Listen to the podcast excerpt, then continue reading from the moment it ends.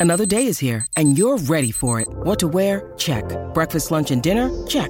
Planning for what's next and how to save for it? That's where Bank of America can help.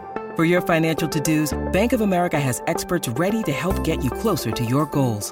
Get started at one of our local financial centers or 24-7 in our mobile banking app. Find a location near you at bankofamerica.com slash talk to us. What would you like the power to do?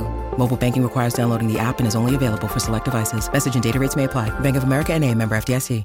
DMV Download, the new daily podcast from WTOP News, is out now. Hosts Megan Cloherty and Luke Garrett get the story behind the story. Every weekday afternoon, Megan and I will go beyond the headlines with WTOP reporters and sources to bring you more on the biggest local stories impacting you, our fellow Washingtonians. The DMV Download podcast is available now on all major podcast platforms. Subscribe today so you don't miss an episode. The DMV Download podcast is presented by Steamfitters Local 602.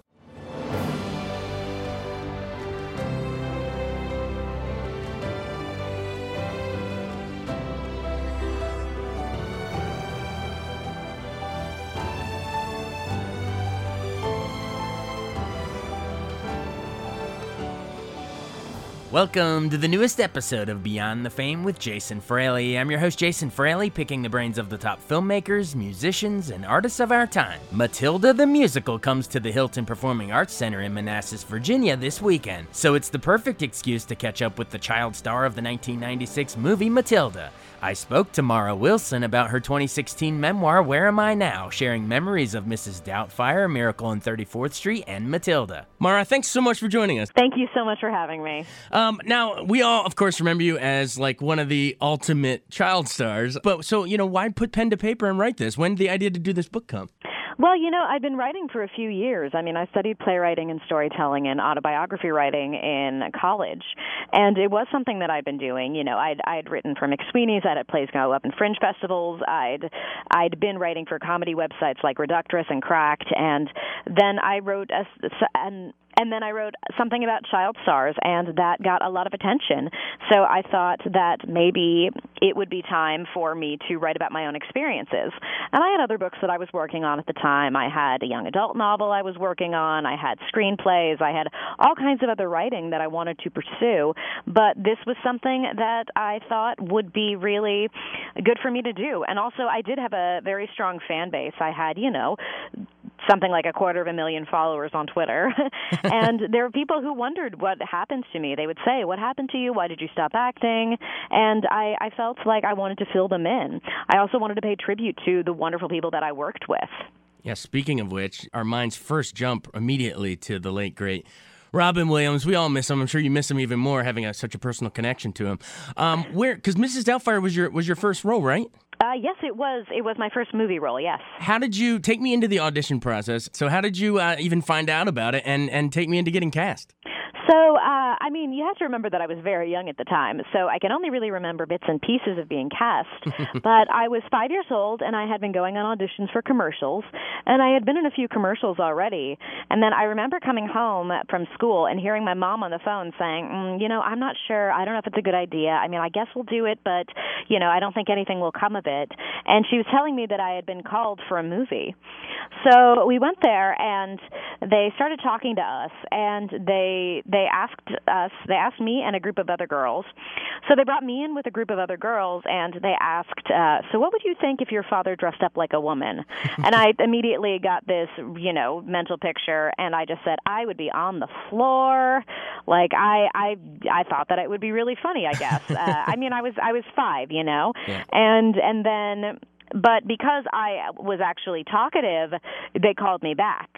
So they called me back again and again and again, and I, I met with Robin Williams, who I knew as the genie in Aladdin, but I wasn't, I didn't find him like I wasn't starstruck. I just thought he was a nice man, and the same with Chris Columbus, the director. Mm-hmm. So I, I really liked that. I liked meeting them And then eventually they started testing us with other children.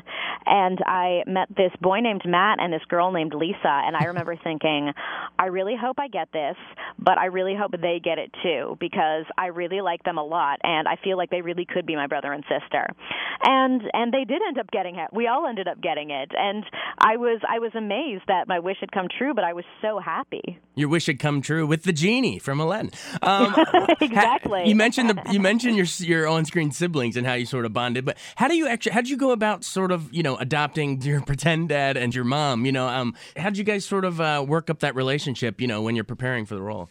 I think it was very easy. I think because they were just so wonderful and relatable. Sally was very sweet and kind and would run lines with me and you know would would just treat me like like one of her children. And the same with Robin. He was just so gentle and silly and so great with kids that it, they both just you know I couldn't have asked for a better introduction with into acting than to have two co-stars like that who are both wonderful professional actors but also so wonderful with children. Not to mention James Bond, Pierce Brosnan as as the wannabe oh, yeah. stepdad.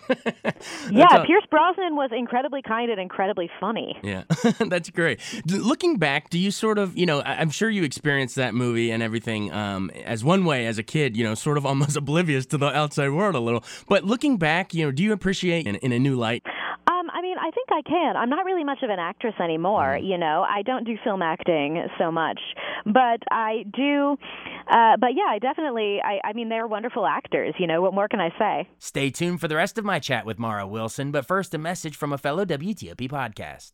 DMV Download, the new daily podcast from WTOP News, is out now. Hosts Megan Cloherty and Luke Garrett get the story behind the story. Every weekday afternoon, Megan and I will go beyond the headlines with WTOP reporters and sources to bring you more on the biggest local stories impacting you, our fellow Washingtonians. The DMV Download podcast is available now on all major podcast platforms. Subscribe today so you don't miss an episode. The DMV Download podcast is presented by Steamfitters Local 602. Welcome back to Beyond the Fame for the rest of my conversation with Mara Wilson. Miracle on 34th Street. That was your next big one. Obviously, everyone everyone saw you, Mrs. Doubtfire, doing the Stuart Little thing, and everyone loved you. And so, it was, of course, you're going to get cast in that. Did you watch the Natalie Wood one before, you know, in preparing for it, or only after? Yes, I definitely did. I, I definitely did. Um, I think I was a little bit nervous about living up to her because I'd, I'd loved Natalie Wood, but uh, but yeah, I watched it with my mom. Uh, I hadn't seen it before actually, though, because we were Jewish, so uh, we, oh. we didn't watch a lot of Christmas movies. right? Yeah, yeah, that would make sense. All right, so when you're tugging on uh, Santa Claus's beard, Richard Attenborough, you're just like, this ain't no thing. I don't even know Christmas. Oh, yeah, I, it, it didn't. It really wasn't that big of a deal for me to to know that there wasn't a Santa Claus. But then I did believe I did believe in the Tooth Fairy. You know, I, I did definitely I definitely did believe in her. So I, I believed in things. That was you know my kind of collateral, I suppose. Definitely. Tell tell me about because again, just like Robin, we've also lost Richard Attenborough in recent years. So what was he like oh. on set? I mean, seems like a sweet man from the outside, but tell me, you know, up close and personal. Oh, he really was. Sir Richard Attenborough was was I guess he was Lord Richard eventually. Uh, Lord Attenborough. He he was so kind and gentle, and also just so committed to his craft, so committed to acting. And I think that there was a little bit of like he tried to have a little bit of magic. Like I remember saying that I wanted a kitten uh, as a holiday present, and he was like, "Oh, really? You know, maybe I could make that happen." And just things like that. You know, he would be he he there very very much did seem to be a kind of magic that surrounded him, and he was just such an elegant, intelligent, you know, kind man that uh, I you know you couldn't help but but look up to him. When you tugged his beard, did it actually hurt him a little bit, or is it okay? I hope not. I hope it didn't. uh, it was it was definitely his beard, and definitely a very short beard. I, but yeah, but that was I think my real reaction uh, oh, when that, I tugged it. That's fantastic. Well, it looked authentic for us for sure. Uh, all right, then moving on. Obviously, Matilda, an awesome child, one of the great child roles. Um, Roald Dahl, you know, he has he makes it's like kids movies, but there's a little mischievous dark side to him. Talk sort of about you know talk about it like that because that's almost like Carrie for you know kids with telekinesis. It's a little dark side a little bit. Yeah, I think that there's definitely a dark side to Roald Dahl's work. I think that you know he was somebody who experienced a lot of darkness in his life, and I think he caught on to something that that children really like. Children really like justice, and they also really like you know ridiculousness. And it was something, you know, I mean, I remember reading one of his books, The Enormous Crocodile, to my nephew and thinking that he was going to find it scary, but he didn't. He just laughed and laughed, you know, because the bad guys don't win in the end. You know, children love fairy tales. They're they're yeah. okay with this darkness, and I think that he definitely picked up on that. Do you think that that role sort of primed the pump for audiences in terms of uh, Harry Potter? Um, I don't know if Matilda really, you know, primed people for Harry Potter, but I do think that, you know, there is definitely a similarity, especially if you look at the way that the first book is written, uh, the first Harry Potter book is written, it is very Dahl-like, you know, it is very much like Roald Dahl. Uh, but yeah, I think that, you know, magical boys and magical girls and, and, you know, having powers, I think everybody wants to imagine that they have powers, you know, and the thing about Matilda and Harry Potter is, you know, you need to work at them. You need to learn how to use them. definitely. Danny DeVito, Rhea Perlman. Um, you know, tell me what was it like working with those guys? I mean, they're those are titans of the comedy world. Yeah, Danny and Rhea were wonderful people, just wonderful people. They felt to me like family, you know, like like an aunt and uncle. Uh, so nice, so kind, so giving, especially because my mother was very sick at the time. Embeth, Embeth Davidtz was uh, was she was wonderful. She was so much like a big sister to me. But I think the real surprise would be Pam Ferris, who played Miss Trunchbull, mm. is one of the kindest, nicest, gentlest people I have ever met. Oh, that's nice to know. We knew Miss Honey'd be nice, but that's nice to hear that Trunchbull is actually a sweetheart. That's great. Yeah, right. You mentioned your mom was sick. Take me. I know you lost her at a young age. How did that shape your life? It definitely affected my life. It affects my life every single day.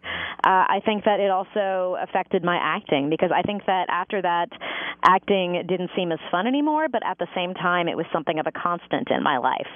So I had this this kind of love hate relationship with it, where I I needed it, but I didn't really like it anymore. Um, you know, I, I loved it, but I hated it, and it was it was hard for me to get out of that. I think. You also write in the book that, you know, as you entered adolescence, you realized you were no longer deemed, quote, cute enough for Hollywood. Explain what you mean by that. Yeah, well, I definitely wasn't cute by Hollywood standards, and I think it took me a while to realize that. But when I did, you know, I got the message loud and clear, and I I knew there really wasn't a place for me in Hollywood. You know, Hollywood is very much a numbers game. It's very much about demographics. It's very much about appearance, and that's just kind of the way that it is. And I don't know if it's going to be changing anytime soon. So the thing was that I was kind of forced out of Hollywood, but I was also a little burned out on it anyway. So I consider it something of a mutual breakup. it wasn't you. It was me. Uh, and did, no, it was both of us. It was both of us. It was definitely it was definitely both of us. That's awesome. And you said you learned about the birds and the bees a little bit on Melrose Place set. Yeah, well, I I didn't. I, I knew the facts, you know, but I didn't know how adults went about them until I was on Melrose Place, and you know, that's very much an exaggerated portrait of what adult life is like. But I I took it seriously. I thought that this was like an expose, and you know, I thought there was like journalistic integrity happening there. So uh, I was very suspicious of adults after that. Oh, that's awesome. Well, uh, I know we gotta we gotta bounce, but thanks so much for joining us. In closing, you know what? Final sell. You know why should we pick up a copy of this book? because I think that my book is for anybody who has ever felt a little bit out of place. I think that I I have tried my hardest to take you know very unique and interesting experiences, which some people will very much be interested in, and made them all universal. My book is for anyone who has ever felt a little young and a little out of place, and honestly, that's most of us. All right, thanks, Mara Wilson. Thanks so much. It was awesome talking to you, everybody. It's called "Where Am I Now: True Stories of Girlhood and Accidental Fame." Thanks so much. Thank you so much. Thanks so much for joining us on Beyond the Fame with Jason Fraley. Remember to hit the subscribe button and give us a five star rating if you like what you hear. We'll see you next time.